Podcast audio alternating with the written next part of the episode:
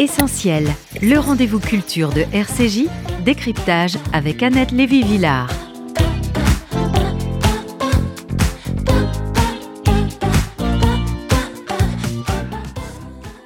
Bonjour Elie Bardavi. Alors vous êtes à Tel Aviv et moi je suis à Paris dans le studio de RCJ.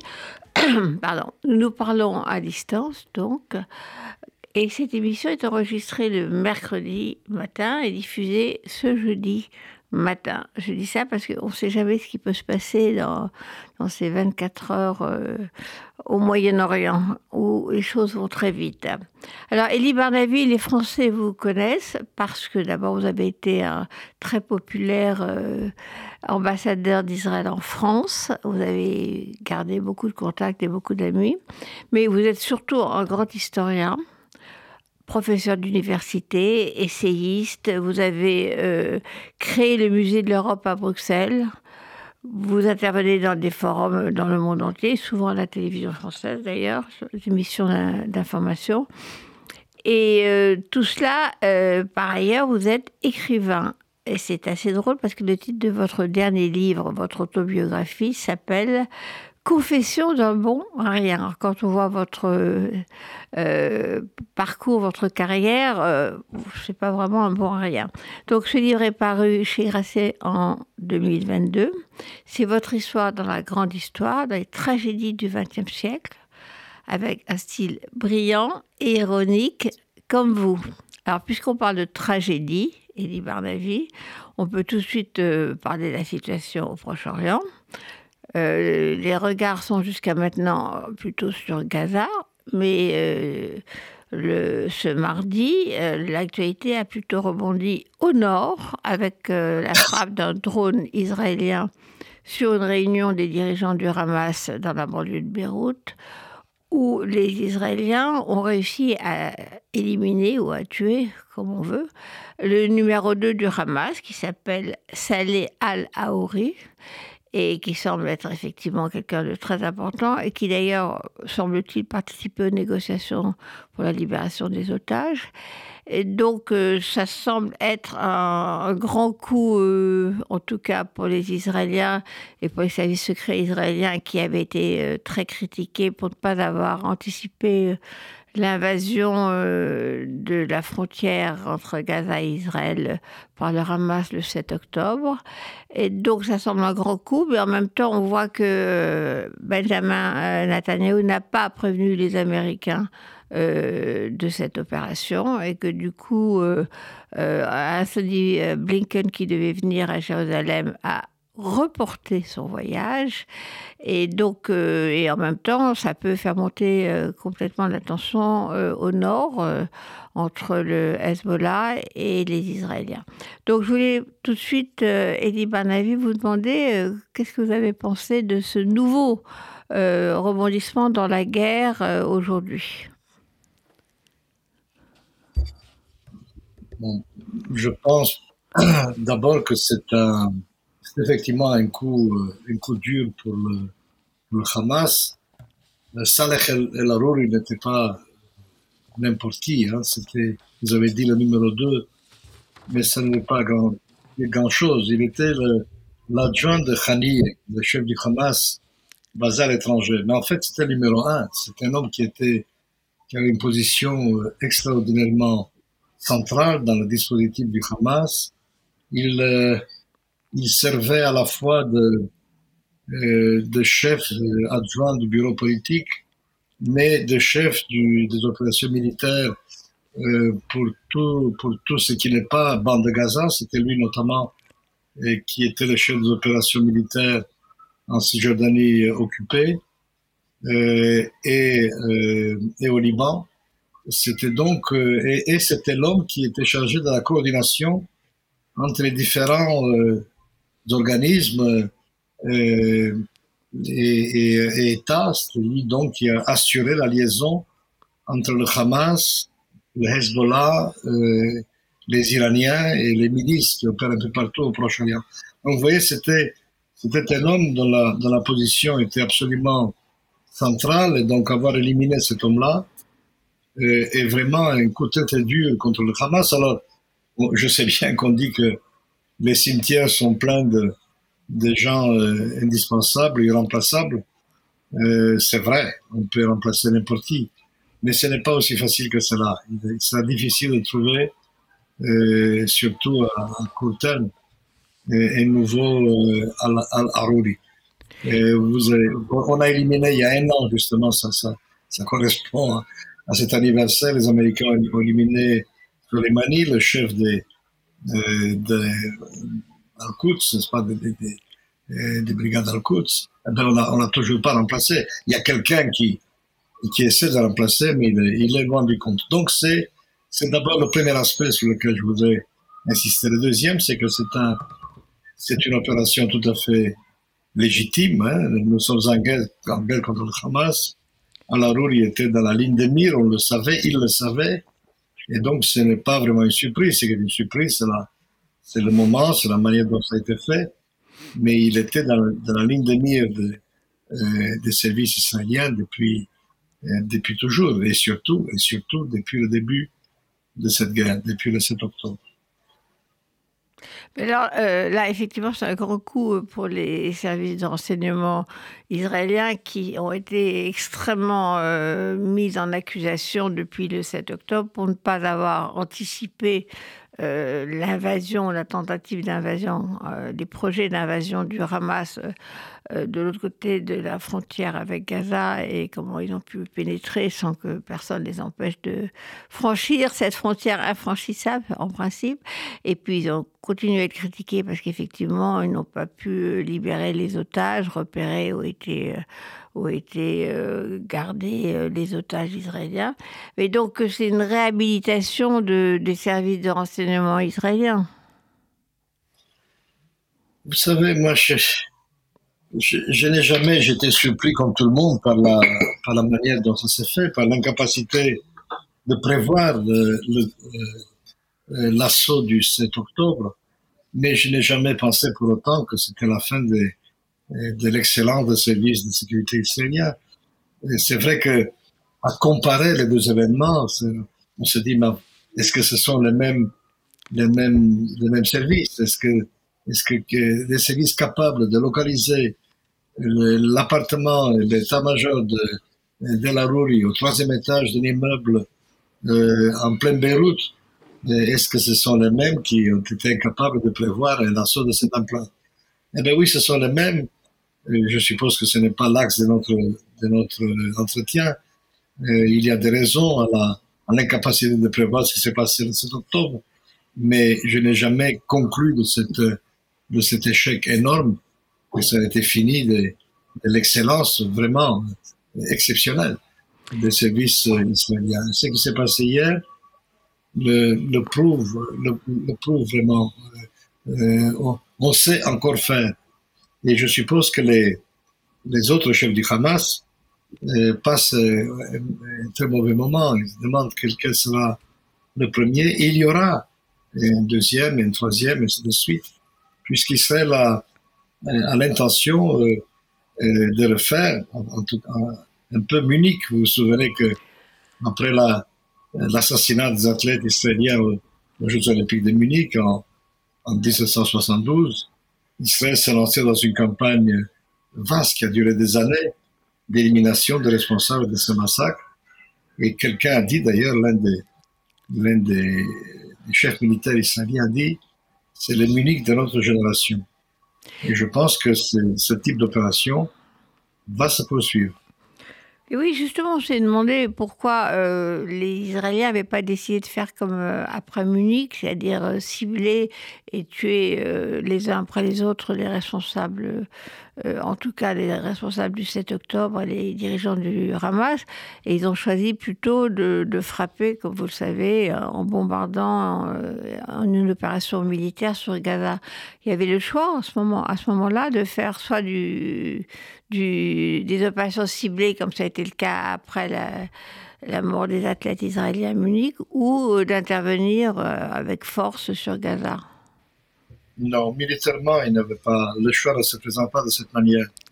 Vous, pouvez essayer d'éliminer les, chefs, euh, mais euh, même si vous les avez éliminés tous, euh, il faut pour se débarrasser de l'infrastructure, pour se débarrasser de, de la de l'appareil militaire de l'organisation, il faut, il faut y aller. Il ne suffit pas d'attentats ciblés. Et puis, il faut dire aussi que ce n'est pas aussi facile que cela. Euh, tuer quelqu'un qui est plus ou moins découvert, enfin découvert non, mais, on sait où il est, il est, il est en surface, il est, il est à Beyrouth, il se croit protégé parce que, justement parce qu'il est dans le, en plein fief de, de Nasrallah, donc de, du Hezbollah, euh, c'est une chose. Aller chercher des, des chefs euh, du Hamas dans les tunnels où ils sont protégés par la population civile, aussi sans doute par des, par des otages, euh, ça n'est une autre. Ce, n'est pas du tout la même chose. Si on avait pu éliminer Sinoir, le chef donc du Hamas à, dans la bande de Gaza, on l'aurait fait. Et il n'est pas dit qu'on ne le fera pas. C'est-à-dire on est, on, on, est de plus en plus proche de lui. Il, doit sentir le souffle de, euh, l'armée israélienne. On, doit savoir maintenant à peu près où il se trouve. Enfin, on, sait dans quel secteur euh, de Gaza il se trouve. On sait à peu près où. Euh, je ne sais pas. Évidemment, je n'ai pas l'information. Je ne sais pas si on sait exactement dans, dans quel tunnel il se terre mais on sait en tout cas dans quel secteur, dans quelle région. Euh, et, je suppose qu'à un moment ou un autre, euh, on, finira par la voir. Mais c'est une opération qui est extrêmement compliquée et qui implique des, dangers évidents. Je vous fais remarquer que euh, l'élimination de, de, s'est passée d'une manière extraordinairement élégante, si j'ose dire. On a, tué lui, euh, deux de ses, deux de ses, deux de ses hommes, de ses, de ses adjoints, et c'est tout. Euh, il n'y a pas eu de, il n'y a pas eu de mort. Euh, ça a été vraiment ce qu'on appelle une opération chirurgicale. C'est beaucoup plus difficile de faire cela à Gaza, comme on le voit. Euh, il faut aller chercher, dès lors que l'on veut aller chercher le Hamas, il faut aller chercher là où il se trouve. Et il se trouve euh, au cœur de la population euh, civile, euh, au-dessus, en dessous, sous terre ce sont des opérations extrêmement compliquées. On ne fait pas assez attention à ce fait sur lequel je voudrais insister. C'était champ de bataille sans précédent. Nulle part. On n'a jamais vu ça. Euh, on n'a jamais vu une telle forteresse souterraine. Euh, il y a déjà eu des, il y a eu dans l'histoire militaire, euh, évidemment, des, des, tunnels, des, des, abris souterrains, mais il n'y a jamais eu un tel réseau sous une dans le, dans le sous-sol d'une ville. Euh, je vous rappelle qu'il y a, il y a, dit-on, entre 500 et 1000 kilomètres, de, tunnels. Euh, c'est un véritable ouvrage d'art absolument extraordinaire. Et, euh, on est là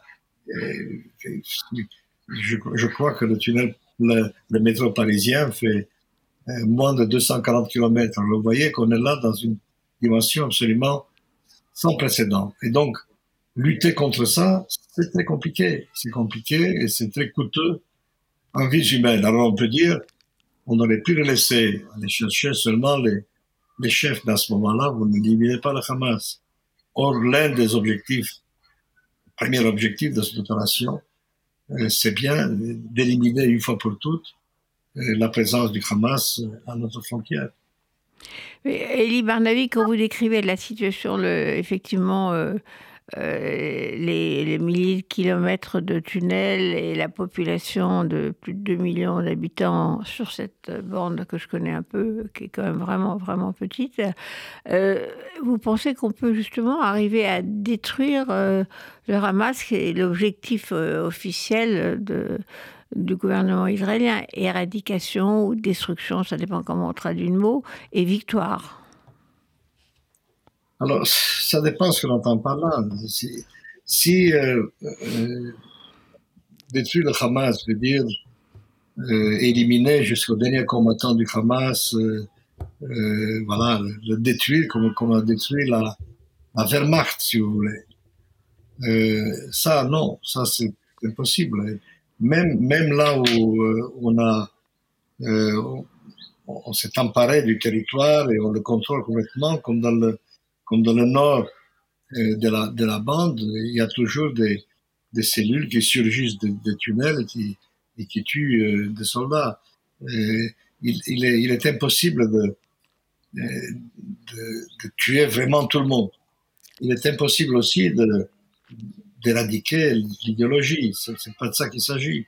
Si en revanche, par destruction du Hamas, vous entendez la, le démantèlement de ses, de ses capacités militaires et politiques, ça c'est parfaitement faisable. C'est d'ailleurs, ça commence à être largement fait. Et dans une bonne partie de la, de la bande de Gaza, notamment dans tout le secteur nord, le Hamas n'a plus de, de, de, capacité opérationnelle, ni militaire, ni politique, ni, ni administrative, rien. Il n'y a plus de Hamas. Il y a des membres du Hamas qui font encore des dégâts. Euh, alors, il reste, c'est ce que fait ça en ce moment, il s'occupe de la, du secteur sud, notamment Khan qui est probablement, c'est là que se terre le chef, le principal chef de l'organisation. Euh, et il y a, il y a le secteur de, de Rafah, dans, dans, le sud de la bande, et il y a la bande, ce qu'on appelle le couloir de Philadelphie, le long de la frontière égyptienne. là, non, le Hamas n'est pas encore démantelé, ni, ni euh, militairement, ni politiquement, surtout militairement. Et, alors, il est vrai que déjà, dans l'ensemble de la bande de Gaza, le Hamas ne gouverne plus. C'est un territoire aujourd'hui qui n'a, qui, n'a plus de gouvernement. Et donc, il faut voir de quoi on parle. L'erreur, l'une des erreurs du gouvernement israélien, Dieu sait qu'il en a fait, euh, c'est d'avoir donné l'impression que démantèlement voulait dire annihilation complète. C'est d'avoir fixé des buts de guerre qui ne sont pas réalisables, en fait. Et, euh, et, c'est vrai que votre question est parfaitement légitime. Euh, il faut savoir de quoi on parle. Et je oui, pense justement, de quoi, de quoi parle-t-on? Alors, on parle de ça. On parle de, on parle de démanteler les capacités militaires et politique du Hamas. Ça, c'est faisable. C'est en train d'être fait. Et c'est là que, que prend toute son importance la question de l'après-guerre. Qu'est-ce qu'on fait le jour d'après? Parce que si vous ne faites rien, ou si vous faites mal, si vous sortez mal de cette guerre, ben, le Hamas reviendra. Lui ou un autre, enfin, euh, sous, telle ou telle euh, configuration, il reviendra. C'est-à-dire qu'il faut non seulement démanteler le Hamas, mais en plus créer les conditions pour qu'il ne puisse pas ressurgir de terre. C'est ça qu'il faut faire. Et ça, c'est déjà une question qui est politique. Et c'est là que la, les limites de, cette, de ce gouvernement euh, sont les plus, les, les plus apparentes. C'est l'incapacité de réfléchir au jour d'après et, et le, le manque de volonté de dessiner un jour d'après qui soit, qui soit acceptable euh, et qui, et qui puisse dessiner un avenir euh, autre que celui que, que que nous vivons aujourd'hui. Parce que quand vous parlez euh, d'un objectif militaire qui pourrait être plus ou moins, mais au moins atteint de façon partielle, c'est-à-dire euh, le démantèlement euh, euh, de l'infrastructure militaire du Hamas. Comme vous venez de le dire, Elie Barnavi, il y a une question aussi idéologique, c'est-à-dire la diffusion des idées du Hamas en, en Cisjordanie, par exemple, et dans dans d'autres pays évidemment euh, voisins. Euh, il y a aussi une question comment euh, détruire ou contrôler ou éviter cette espèce de, de, diffusion et de succès idéologique et politique du Hamas. Alors ça, ce n'est pas une question militaire. Non. C'est une question, une question, politique et culturelle. vous ne pouvez pas extirper une idéologie de la tête des gens par les armes. Alors, ce que ce qu'on a fait, ce que les Alliés ont fait en Allemagne et au Japon, c'est qu'on a on a démantelé, on a on a liquidé l'appareil militaire et politique, et ensuite on a reconstruit, on a on a entamé notre politique et, et, euh, l'idéologie a été a été vaincue comme ça. Et encore, je vous signale que tout ça n'est pas complètement terminé. Il y a encore des nazis en Europe et ailleurs. C'est-à-dire c'est c'est un l'islamisme radical, l'islamisme éradicateur va, va, rester là avec nous pendant, pendant longtemps. Je, suppose qu'il nous, qu'il nous suivra, vous et moi. on va, il, ce sera vrai ici, dans cette région, comme c'est vrai au, au, niveau mondial. C'est-à-dire, on a, on a défait l'État islamique, hein, le Daesh. Il a été défait militairement. L'idéologie est, toujours là. Il y a encore des poches, il y a encore des gens qui, rêvent de, de, bâtir, de reconstituer le califat, et ainsi de suite. Donc, ce qu'il faut faire, plutôt que d'essayer d'éradiquer de la tête des gens ce qui est impossible, c'est de créer des conditions qui permettent de, de maintenir cette idéologie à son plus bas étiage possible, euh, des poches qui vont toujours être là, mais qui n'auront plus la capacité de nuire, ni, euh, ni localement, ni, ni, ni, mondialement. Et ça, c'est faisable. Ça, c'est faisable. C'est-à-dire, nous, nous avons les moyens, de la même manière que les, les Alliés ont le moyen de le faire en Europe euh, et, et euh, au Japon, nous avons le moyen non pas d'éradiquer l'idéologie islamiste, mais, mais de la maintenir, de la, de, de, de l'affaiblir, de montrer à l'immense majorité des Palestiniens euh, que cette idéologie n'est pas euh, conduite à la mort et qu'il y a une alternative euh, intéressante, humaine, qui leur permette de vivre normalement et, d'offrir un avenir, un avenir à, à leurs enfants. Je pars du, du principe, même du constat, que la plupart des gens ne sont pas sensibles euh, d'emblée euh, à, une idéologie mortifère comme celle-là. La plupart des Palestiniens veulent vivre, euh, élever leurs enfants, leur assurer un avenir, gagner leur vie. C'est ça là, le but moyen des, gens partout. Alors, si vous leur offrez pas cette, euh, des conditions pour qu'ils pour qu'ils puissent accéder à cette à ses rêves. À ce moment-là, il se jette dans les bras euh, des fous de Dieu qui leur promettent au moins, au moins, euh, euh, au moins le salut dans, dans l'au-delà. Et, et, et ce, qui nous, ce que nous devons faire, notre tâche, après avoir démantelé le Hamas, ce qui est une, un but utile, hein, nécessaire, indispensable, il faut s'occuper. longtemps? Juste vous interrompre une seconde. Élie, euh, c'est un but qui est lointain ou proche ou à court terme, à moyen terme? Le démantèlement militaire du Hamas. C'est une affaire de mois, hein, pas, pas ah, de mois quand même. Ouais. C'est une affaire de mois, oui, mais pas, pas de mois tels que nous, d'une opération telle qu'on la vivons aujourd'hui. C'est pas ça qui va se passer. Moins intense. D'ici quelques semaines, la phase euh, intense euh, de guerre, de guerre totale va, va s'arrêter et on va passer à la phase suivante qui sera des, des opérations beaucoup plus ponctuelles, non pas au niveau de corps d'armée, mais au niveau de, de, de, de brigades ou de, de bataillons et surtout de, euh, surtout de commandos d'ailleurs. Et donc, ce sera autre chose. C'est ça quelque chose qui rassemblera, ressemblera davantage ce que nous faisons en Cisjordanie, vous voyez, où là, aussi, il y a une guerre de, basse intensité qui, qui, se poursuit sans relâche.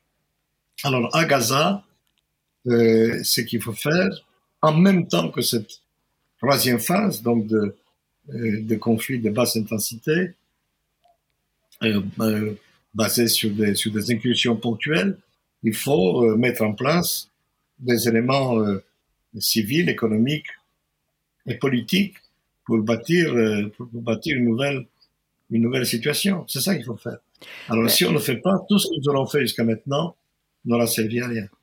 Mais oui, justement, on n'en parle pas vraiment, on n'entend que des choses un peu délirantes, genre on va remettre des, des colons euh, à Gaza, euh, ou alors euh, des rumeurs euh, d'expulsion des habitants palestiniens de Gaza. Enfin, on n'entend pas euh, pour l'instant de choses raisonnables pour justement reconstruire une confiance et une qualité de vie euh, au moins euh, normale euh, sur cette bande de Gaza. C'est pas ça qui, qui, semble circuler ou alors j'ai pas bien entendu. Ah, et on lit ça, oui, dans la, dans la presse, dans la bouche des commentateurs, mais c'est tout. Vous, vous l'entendez pas, vous l'entendez pas du côté de la du gouvernement parce que le gouvernement, ceux qui s'expriment, ce sont des, ce sont les fous, hein, ce sont les, c'est l'extrême droite messianique euh, qui, qui préconise ce que vous venez de dire et qui ne sera pas évidemment. Tout ça, ce sont des, ce sont des rêves ou plutôt des cauchemars. Ça n'arrivera Oui, pas. cauchemar, ouais. Et, et, et Netanyahu, lui, euh, euh, il, il dit pas grand-chose et quand il dit, il dit n'importe quoi parce que non pas qu'il ne sache pas que ça peut pas arriver, mais parce qu'il a, il n'a qu'une peur, c'est que ses, les- ses partenaires le lâchent et qu'il perde le pouvoir. Et donc il s'accroche au pouvoir et comme il s'accroche au pouvoir, lui qui comprend très bien, contrairement à ses, à ses petits camarades d'extrême droite, qui comprend très bien les, il, il lit une carte géopolitique, il, il sait lire, mais euh, il est incapable de, de formuler une pensée cohérente parce que parce qu'il a peur. Il a il a peur de ses, de, de, perdre, de perdre le pouvoir, de, de voir sa coalition Alors ceux qui sont en train de concevoir une, une, une, sortie de crise, ce sont les Américains qui se heurtent donc à ce mur euh, qui est Netanyahu et on sent, on sent, on le voit, tout le monde peut, peut le constater, euh, un fossé, le fossé, fossé de plus en plus profond se creusait entre Biden et Netanyahu, entre l'administration américaine et le gouvernement d'Israël, et on va voir comment ça va, ça va se résoudre, mais ça va se résoudre très vite, parce que la, le premier examen sérieux sera le, euh, sera donc le passage de cette troisième phase de la campagne militaire, donc d'ici euh, euh, quelques semaines. Hein. Euh, ça a déjà commencé d'ailleurs dans le Nord. Et à ce moment-là, on verra comment se comporteront les, deux, surtout les deux partis d'extrême droite, euh, d'extrême droite religieuse, qui ont déjà menacé de quitter la coalition, et comment va se comporter la, l'aile, droite de, du parti de Netanyahu lui-même, où des, où des ambitions euh, se font entendre, où, où, les, où les, les, des gens sentent la faiblesse du, du chef et, ils sont en train de le- d'essayer de le contourner sur sa droite. Et vous Nous pensez, situation- et, euh, vous pensez que la coalition peut, peut tenir quand même euh, encore assez longtemps? Dans cette situation-là Parce que tant qu'il y a une coalition, il n'y a pas d'élection. Il n'y a Bah, pas de changement de, gouvernement. commence- ça commence qu'on n'entend pas longtemps. Je veux dire, c'est, à mon avis, non. Ça, là aussi, c'est une question de, de moi. hein. C'est-à-dire, la, la, la coalition éclatera sous la, sous la pression des Américains, euh, sous la pression, si le, le terrain est coincé entre les Américains et, euh, et le couple Ben-Gvir-Smotrich, si voulez, pour faire vite, et, et il ne pourra pas vivre longuement dans cette, dans, cette, dans cet étau. Il, il faudra bien qu'il fasse quelque chose. Et donc, quoi qu'il fasse, il est, il est, il est mal parti parce que s'il continue de s'accrocher au pouvoir, eh ben, il aura, il aura le troisième élément du triangle, le, le troisième côté, qui est la rue israélienne. Et là, il va, il va y avoir de nouveau, s'il s'accroche au pouvoir, il va retrouver l'opinion publique israélienne qui est chauffée à blanc, qui pour l'instant est à peu près tranquille euh, parce que c'est la guerre, et que la guerre est, est productrice d'unité, mais, mais tout le monde sait que cette unité est factice et que dès que les choses se seront calmées un peu sur le plan militaire et sur le plan des otages, euh, la crise va, euh, va ressurgir et avec une intensité plus, plus forte encore. Les Israéliens, dans leur immense majorité, autour de 70%, les sondages sont, sont récurrents, il y a eu des dizaines et des dizaines de sondages, veulent voir partir Netanyahu. Ce qui est Donc, nouveau, faut il n'avait jamais eu une telle majorité euh, euh, contre Jamais. euh, le Premier Jamais. ministre. Non, jamais. Jamais. Et donc, je ne vois pas que l'on puisse, je ne je vois pas que l'on puisse résister à cela. Il est sans exemple que l'on puisse rester au pouvoir après, après ce qui s'est passé le 7 octobre. Après un échec pareil, c'est, euh, il faudrait vraiment réinventer complètement la politique pour que, pour que ça puisse, ça puisse arriver. Il y avait l'exemple, l'exemple de Golda Meir euh, après la guerre de Kippour, euh, qui a dû partir à un moment donné quand même. Il y a une Golda idée- Meir vous êtes dû- historien, il y a d'autres exemples de, des, d'échec, euh, même si la guerre de Kippour n'a finalement pas été un échec. Mais il y a d'autres exemples dans l'histoire d'Israël. La guerre de Kippour a été vécue comme, comme, comme un échec. Euh, même si militairement c'était un succès, ça a été vécu comme un échec. Euh, alors il y a d'autres exemples. Euh, Olmert est parti à cause de cette histoire de corruption, mais il est parti aussi parce que la, la deuxième guerre du Liban en 2006 ah. a été considérée comme une, comme une guerre faillie. Euh, la, la, mais ça l'était, parce que le but étant aussi euh, de contrôler ou de neutraliser le Hezbollah, euh, ça n'a pas marché. La preuve, le Hezbollah est toujours là, et même plus fort. Ça n'a pas marché, mais ça nous a assuré 10 euh, années de calme. Ce n'est pas, pas trop mal. Ça n'était pas non plus un échec complet. Mais c'est pas forcément comme ça que les gens le vivent, si vous voulez. Si vous, si vous revenez à la guerre du Kippour, la manière dont, dont ça a rétabli la situation dans les, dans une configuration absolument catastrophique et a, réussi à, battre à plat de couture la coalition d'armées arabes qui s'est contre, contre, contre lui. Je vous rappelle qu'on était, on aurait pu prendre le Caire. Heureusement que les Américains étaient là pour nous en empêcher. On était sur la lancée. Si on avait pu détruire, si on avait détruit la, la sixième, la sixième armée, ce qui était tout à fait à notre portée, et la guerre se serait transformée en, en débâcle, en véritable déroute. Ce qui aurait empêché les Égyptiens de proclamer la victoire, une victoire factice, mais, mais une victoire utile, et pour eux et pour nous, et qui a débouché à terme sur la paix israélo-égyptienne. Donc il faut savoir jusqu'où ne pas gagner la guerre. Alors ici, évidemment, euh, nous sommes dans un état, dans, dans une configuration différente. Il ne s'agit pas d'un État, il s'agit une organisation terroriste. Et là, une victoire totale serait évidemment la bienvenue, à condition de transformer cette euh, victoire en, victoire politique aussi. Et ça, c'est, c'est là que nous avons toujours été mauvais, nous, Israéliens. On a toujours été très bons pour, euh, pour battre les Arabes sur les champs de bataille. On a été très mauvais autour de la table de négociation.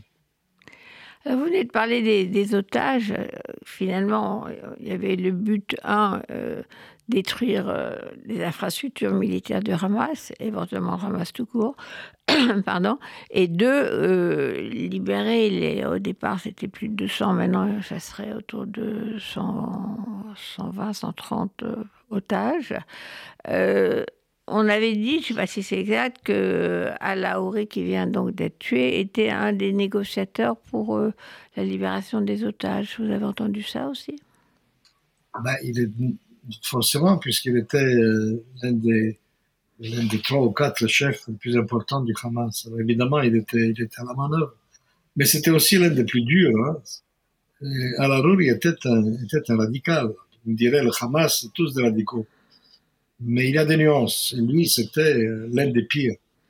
Et donc, que lui euh, ne soit plus là n'est pas forcément un mauvais signe pour les, mauvais signal pour les otages. Euh, donc, c'est, nous verrons, c'est ça. D'abord, si ça va avoir quelque influence que ce soit sur la question des otages, moi je ne crois pas. Et puis comment cette, question va évoluer. Ce qui n'est pas clair, si vous voulez, euh, c'est euh, dans quelle mesure la, pression militaire est, euh, est, utile, est bonne pour la, pour la négociation ou, est néfaste. Et ça, personne ne, peut le dire. On entend des, avis, des avis contraires. Euh, il y en a qui disent ce, ce n'est que sur la pression qu'ils lâcheront le morceau. Il y en a d'autres qui disent mais vous ne pouvez pas raisonnablement annoncer que vous continuez la guerre jusqu'au bout et que vous avez l'intention de tuer toute la direction, mais en même temps vouloir que ces gens-là lâchent les otages. Enfin, tout ça n'est pas, n'est pas clair du tout. Enfin, ce que moi j'espère, c'est que la pression militaire et, et, la, euh, et le fait que Sinoir commence à sentir la, euh, que, que, ça sent le, le, le Russie, si vous voulez, qu'on s'approche de lui, puisse le conduire à, à désirer euh, un cessez-le-feu, même temporaire, pour pouvoir souffler et se réorganiser.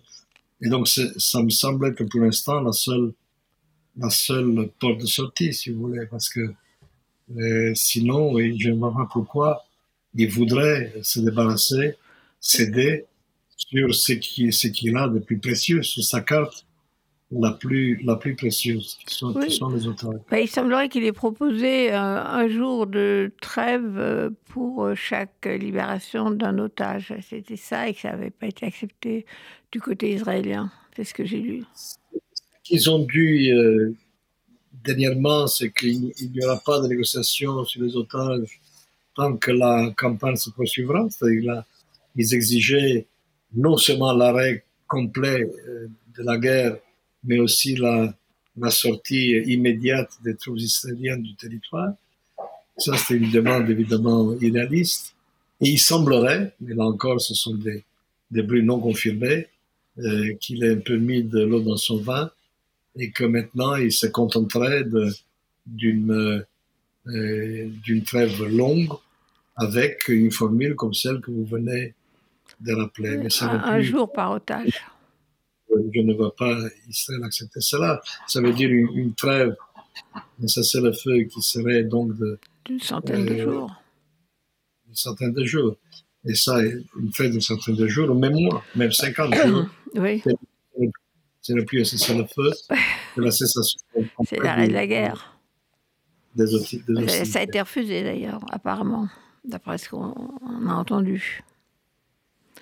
Mais vous avez parlé il y a, quelques minutes euh, des Américains qui avaient fait pression au moment de la guerre de Kippour. Là, aujourd'hui, euh, comme vous dites, euh, le fossé s'élargit entre Biden et Netanyahu. L'opération d'élimination du, du, numéro 2 du Hamas a été faite, d'après ce qu'on sait, sans prévenir, avertir ou demander leur avis aux Américains. Euh, qu'est-ce qui va se passer maintenant? Vous pensez que ce fossé va s'élargir ou que la pression américaine va être forte, suffisamment forte pour, que, pour, pour agir sur le gouvernement? Ben, D'abord, il n'y a aucune raison de demander l'avis des Américains pour éliminer la rouille, se remettre en guerre. C'est pas comme ça que les choses se passent. Je ne pense pas que les Américains nous en veuillent pour cela. Euh, la, question est beaucoup plus vaste. Dire, les Américains ont une, une idée assez précise maintenant de l'après-guerre. Ils disent, voilà, ils disent ce qu'il faut, c'est, c'est euh, d'abord qu'il n'y ait pas un seul soldat qui reste à Gaza, qu'il n'y ait pas un seul Palestinien qui soit obligé de, de quitter le territoire, qu'il n'y ait pas de diminution du territoire, puisqu'on pense, les Israéliens pensent à une, à une bande de sécurité. Et donc, ça, ce sont les trois noms des Américains. Mais les trois noms, ça ne suffit pas. Ce qu'il faut, c'est euh, imaginer comment positivement on sort de cela. Et donc, pour eux, la seule solution, c'est euh, euh, le retour à Gaza de l'autorité palestinienne, avec à terme une, ce qu'ils appellent une autorité palestinienne revitalisée, avec des élections, un processus un peu plus long. En tout cas, l'avenir qu'ils voient, c'est la réunification de la bande de Gaza et de la Cisjordanie sous l'autorité de l'autorité palestinienne. Pour faire un vrai État palestinien, ça s'appelle un État palestinien. On va faire, à terme, évidemment, un État palestinien. Alors il le dit, c'est la solution de cet État. Il est revenu à la mode. Vous avez remarqué, Annette, qu'elle était complètement morte et enterrée. Nous en avons souvent parlé, vous et moi. depuis euh, longtemps, oui. Longtemps. Je vous ai toujours dit vous m'en donnerez acte qu'elle n'est pas morte, cette solution, elle est dormante, qu'elle ressortira. c'est vrai, vous avez, dit, vous avez, toujours dit, je vais citer Elie Barnavid, vous avez toujours dit, c'est la seule parce qu'il n'y en a pas d'autre. Parce qu'il n'y en a pas d'autre. Et donc, or, c'est précisément ce dont Netanyahu et ces gens ne veulent pas. Et c'est là le nœud, si vous voulez. C'est pas le fait qu'on ait tué à la rourie ou pas avec le, en parler avant ou pas. C'est le, c'est, le nœud du problème, si vous voulez. Et, donc, c'est là que je prévois un clash. Alors le problème, c'est que euh, tout cela tombe assez mal. D'un côté, ça tombe bien avec un président remarquable, enfin, qui a, qui a vraiment l'admiration, avec, avec une équipe absolument formidable, soudée, compétente. Donc, de ce point de vue-là, c'est, c'est très bien. Imaginez la même situation avec, Trump. Cauchemar. Euh, ça, c'est, c'est le positif. Le négatif, c'est que c'est un président qui est faible, donc en année, déjà en année électorale, et, et, et qui, qui a une, une opposition euh, irresponsable, un congrès qui, qui, fait n'importe quoi. Enfin, donc il n'a pas, il n'a pas l'écoute franche vraiment. Alors quand on compare avec 73, c'était une toute autre, une toute autre euh, situation politique euh, aux États-Unis. On avait un homme qui était d'une stature exceptionnelle, qui était Kissinger, qui avait une marge de manœuvre presque absolue. Et donc, c'est, on n'est pas du tout dans, la même, dans, dans même cas de figure. Alors, on va voir ce qui va se passer, comment Biden va se sortir de là.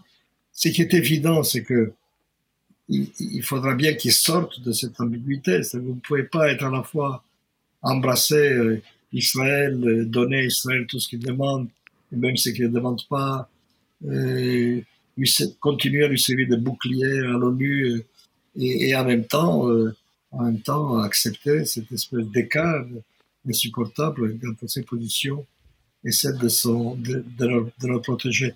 Il faudra bien qu'il sorte de son ambiguïté. Et, euh, et à mon avis, nous n'attendrons pas longtemps. Ce sera, euh, euh, les élections, c'est en novembre. Donc là, le compte à rebours pour Biden est quand même là. Il ne peut pas attendre trop longtemps. Absolument. Et puis parce que la situation sur le terrain ne leur permettent pas d'attendre trop longtemps. Oui, parce qu'il y a des dommages collatéraux euh, sur l'opinion américaine. On voit que, que à l'intérieur du Parti démocrate, euh, il est extrêmement euh, critiqué maintenant ouvertement et que son aile gauche va essayer quand même de le fragiliser. C'est un fin politique, Biden. Il, faut qu'il joue avec tout ça. Donc il va, il va devoir faire quelque chose, ça c'est certain. Oui, Biden, non seulement c'est un fin politique, violonneur politique intérieur, si je puis, dire. Mais c'est aussi l'homme qui est sans doute aujourd'hui dans le monde. Hein. C'est lui qui a le plus, ah, d'expérience C'est Tel Aviv, ça. On entend les klaxons. C'est Tel Aviv. Euh, on est en direct avec Elie Barnavi euh, de chez lui à Tel Aviv. Voilà, je l'ai dit pour nos auditeurs. Alors, Elie, pour, euh, sur Biden? Alors, je disais, c'est aussi le leader international qui a le plus d'expérience.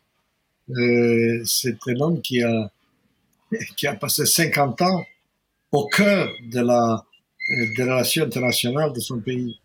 Euh, nul ne, connaît mieux le, rapport de force. Euh, c'est un enfant de, la guerre froide. Les, les Ukrainiens en ont bénéficié jusqu'à maintenant. Euh, c'est donc, il y a un moment d'exception à exploiter parce que l'année qui va euh, qui va s'écouler va peut-être ramener, ramener au pouvoir. J'ai du mal à le croire. Euh, Trump, j'ai du mal à le croire, mais moi aussi, je n'y crois pas. La, première fois. Et, donc à ce moment-là, ce sera complètement terminé. terminé. Mais je, voudrais peut-être juste sur ce plan, sur ce point de Trump, une, euh, une, une remarque. Et, l'accession de Trump à une, deuxième présidence serait une, une, catastrophe absolue pour, euh, pour l'Ukraine et pour l'Europe. Pas forcément pour Israël et les Palestiniens, c'est euh, paradoxalement, parce que c'est un homme qui n'a la, morale n'est pas toujours du côté de du côté euh, euh, d'Israël en général de ce point de vue-là, parce que c'est vrai que que Trump euh, était assez proche de Netanyahu. Oui, mais il, était justement. il n'est plus. Trump a eu des mots très durs pour lui. Il l'a traité de tous les noms. D'abord parce que c'est un loser. pour lui, c'est le péché suprême mais aussi, surtout, parce qu'il a osé féliciter Biden pour, sa, pour, son élection, même si ça lui a pris une semaine pour le faire. Enfin, ça, il a vécu ça comme une trahison. Et il a dit publiquement, je ne sais pas si vous en souvenez, excusez-moi, c'est une, c'est une citation, il a dit publiquement, fuck him. C'est-à-dire, ça. Donc, va, va te faire foutre. voilà, donc la, la, l'amour entre Biden et Netanyahu, donc il est, il est parfaitement capable de le jeter sur l'autobus, comme disent les Américains. C'est-à-dire que dans une perspective, de, une perspective d'une paix au Proche-Orient, l'élection de Trump n'est pas nécessairement une catastrophe parce que lui, il n'aura, il n'aura aucun, euh, aucun problème, aucun état d'âme, rien du tout. Alors bon, c'est, c'est un, c'est un défi, c'est un, un, pari que je préférais ne pas, ne pas prendre parce que je risque de le perdre. Mais, euh, Elie euh, Barnaby, pour parler de l'après, quand effectivement on passe, on passe de, de la phase militaire à la phase politique dont vous parlez, est-ce que euh, les Européens, par exemple, ou la France, à part les Américains, peuvent jouer un rôle positif pour, euh, pour les phases suivantes? Moi, je pense que oui, euh, et un, rôle, important. C'est vrai que les Américains sont toujours au Proche-Orient en première ligne, mais, mais il faut les entourer, les soutenir les pousser. Et de ce point de vue-là, ils ont besoin d'alliés. Et les, les, Européens en général, et la France en particulier, euh, peuvent jouer un rôle essentiel parce que c'est pas une puissance seule, fût-ce les États-Unis, ne peut pas agir seule. Elle a besoin de créer un front, un front uni. Et dans ce front, il y a bien sûr les Européens et il y a les Arabes. Il y a, il faut travailler avec, avec les, avec l'Égypte, avec la Jordanie, avec les pays du Golfe, bien entendu, avec, avec l'Arabie saoudite. On a, on a, besoin de créer un environnement tel que les partis au conflit ne puissent pas dire non. Et ça, c'est dans ces dispositifs, l'Europe et la France peuvent jouer un rôle, un rôle déterminant. Elie euh, Barnaby, vous avez fait passer ce message euh, euh, à Emmanuel Macron, aux autres dirigeants européens, euh, vous, avez, vous, leur avez dit il faut, il faut vous mouiller, il faut soutenir euh, les Américains, il faut participer aux efforts de, de, paix et de reconstruction. Vous avez pu leur parler? Bien sûr, bien sûr, j'ai pu leur en parler. Je, je ne m'arrête pas d'ailleurs. Euh, et ils vous entendent je, je, toujours. oui, il n'y a personne qui me dise non il n'y a personne qui dise c'est pas ça qu'il faut faire.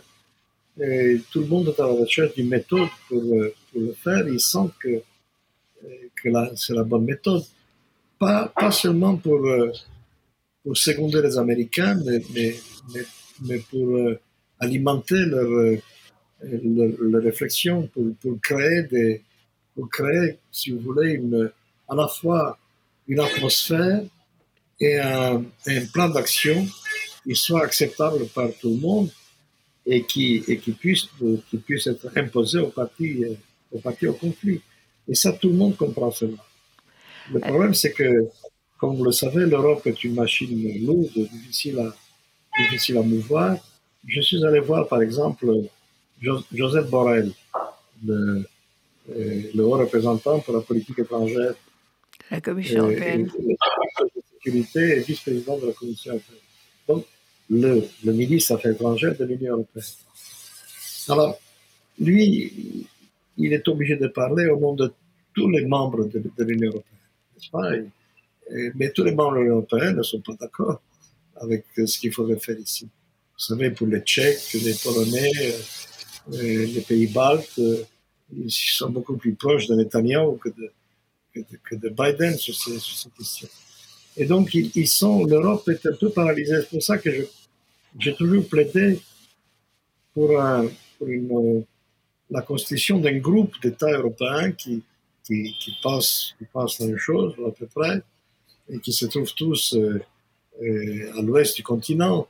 J'espère aussi avec les Allemands, sans eux, ça aurait été difficile, avec les Allemands, avec les Britanniques, bien qu'ils ne soient plus dans l'Union. Si vous voulez un, un groupe de pays, et la France qui serait dans ce dispositif évidemment central. La France est, est le, le, plus gros morceau, si vous voulez, à la fois par tradition diplomatique, mais aussi, mais aussi parce que c'est une locomotive de l'Union, parce que c'est le seul, c'est la seule puissance européenne, euh, membre permanent du Conseil de sécurité, seule puissance européenne euh, détentrice du, du, du, feu nucléaire, la France était contournable. Et j'avais rêvé qu'autour de la France, il puisse se constituer un noyau pareil. Alors vous avez travaillé, vous avez participé à justement cette euh, construction autour de la France Vous avez pu parler aux, Français, aux chefs, aux représentants du pouvoir euh, en France Je parlais avec beaucoup de Français, je parlais avec beaucoup de responsables européens à Bruxelles. Euh, voilà, nous, en sommes encore au début, c'est pas fait. Ce que j'essaie de, de faire passer, c'est que nous sommes dans, l'urgence absolue. Parce que si on la, la sortie mal de cette guerre euh, euh, serait un désastre, ce serait signé pour des, pour des années à venir de, de souffrance. Il faut, il, faut, il faut que la sortie de cette guerre épouvantable soit une sortie par le haut. C'est ce qu'ont fait les Alliés euh, au sortir de la Seconde Guerre mondiale. Et il y a eu effectivement, au moins pour la partie du continent qui a eu la chance de se trouver euh, sous l'hégémonie des, des Alliés, non pas sous celle des, des Unions soviétiques, il y a eu pour eux une sortie par le la Marshall, construction européenne, tout ce que vous savez. Et c'est un peu ça, à notre échelle, que je voudrais voir ici. Ben, vous venez de le dire. Euh, J'espère que ça va être entendu et que ça va avancer vers le haut. Euh, merci, Elie Barnavi, d'avoir euh, répondu euh, à nos questions inquiètes euh, de Paris. Vous êtes à Tel Aviv et vous avez quand même une vision encore très optimiste et encourageante de la sortie de cette guerre horrible. Merci et à très bientôt. Merci à vous, Annette, et à bientôt.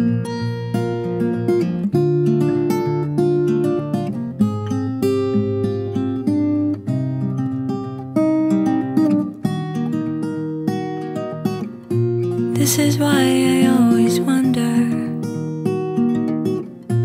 I'm a pond full of regrets. I always try to not remember rather than forget. This is why I always whisper when vagabonds are passing by. I tend to keep myself away from their goodbyes. Tide will rise and fall along the bay. And I am not going anywhere. I'm not going anywhere. People come and go and walk away.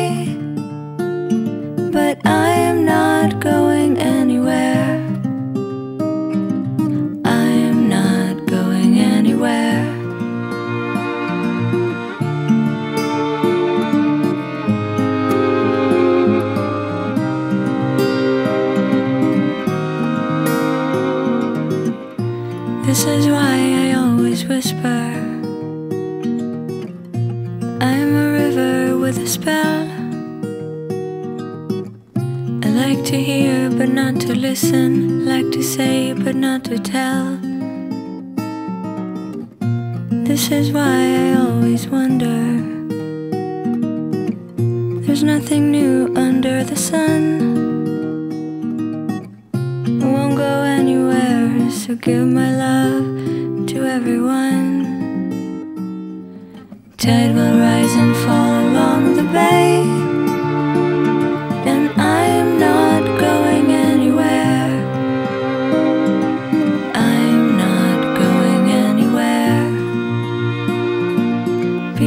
Come and go